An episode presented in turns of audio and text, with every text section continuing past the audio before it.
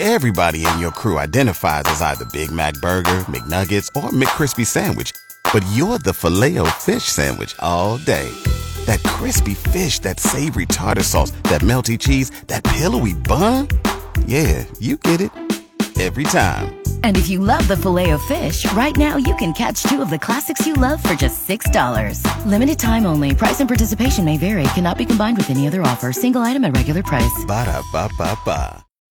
Good morning. It is Wednesday, September 4th of 2019. I'm Tom Young. In case you missed it, here's what we had this morning on Eagle News. A public hearing was held at yesterday's Amarillo City Council meeting to discuss the proposed property tax increase. Laura Storrs with the City of Amarillo. If you look at the overall tax bill, the City of Amarillo portion of the tax bill makes up somewhere between about 15 and 16 percent of the overall property tax bill. So the portion of the bill that relates to the City of Amarillo, what a person with a $100,000 appraised value on their home, they would see an increase of $1.68 per month. So it is a small increase, but that funding goes a long way to fund some very important things for the city. The increase would go and provide for 10 new positions for the Amarillo Fire Department, three new positions for Amarillo Animal Management and Welfare, and increases in street repair funding. The Amarillo Police Department has a brand new tool to help keep citizens and first responders safe. The Amarillo City Council approved the purchase of an armored rescue vehicle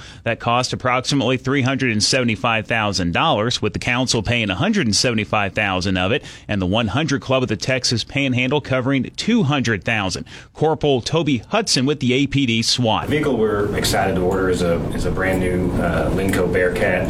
They're the premier armored vehicle builder uh, in the United States. They specialize in vehicles for SWAT teams. This vehicle will give us the ability to do a lot of things from inside of it that uh, ordinarily we'd have to get outside of the vehicle and, and risk getting shot at to do. We can, we can break down doors, we can insert cameras, uh, we can use uh, tear gas uh, from all inside the vehicle and, and safely behind the, the bulletproof resistance of it. The new vehicle should be making an appearance in six to eight months. The City of Amarillo's first extended comment meeting took place yesterday afternoon at the downtown public library. Mayor Ginger Nelson, Council Member Dr. Eddy Sauer, and City Manager Jared Miller took and answered questions and concerns from Amarillo citizens.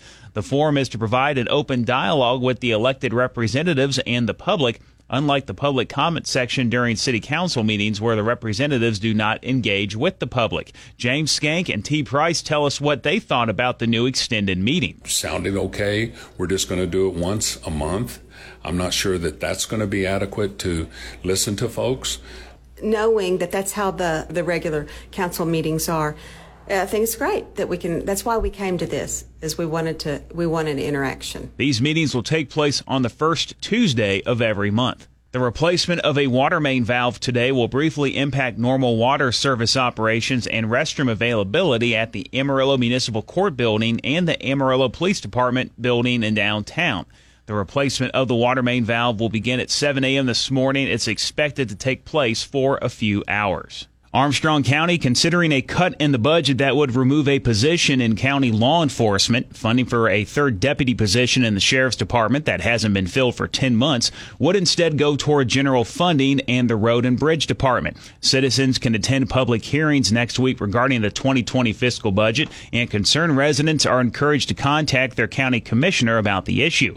The public hearings will be at the Armstrong County Courthouse on Monday, September 9th from 9 a.m. to noon or 7 to 8 8 p.m. Running back Ezekiel Elliott has a new massive contract extension that will keep him wearing the Cowboys star for years to come. Elliott and the Cowboys agreed on a six year, $90 million extension today to settle the disagreement fueling the Pro Bowler's lengthy holdout. With the extension, Elliott is set to become the highest paid running back in the NFL, topping the four year, $57.5 contract that Todd Gurley reached with the Rams last July.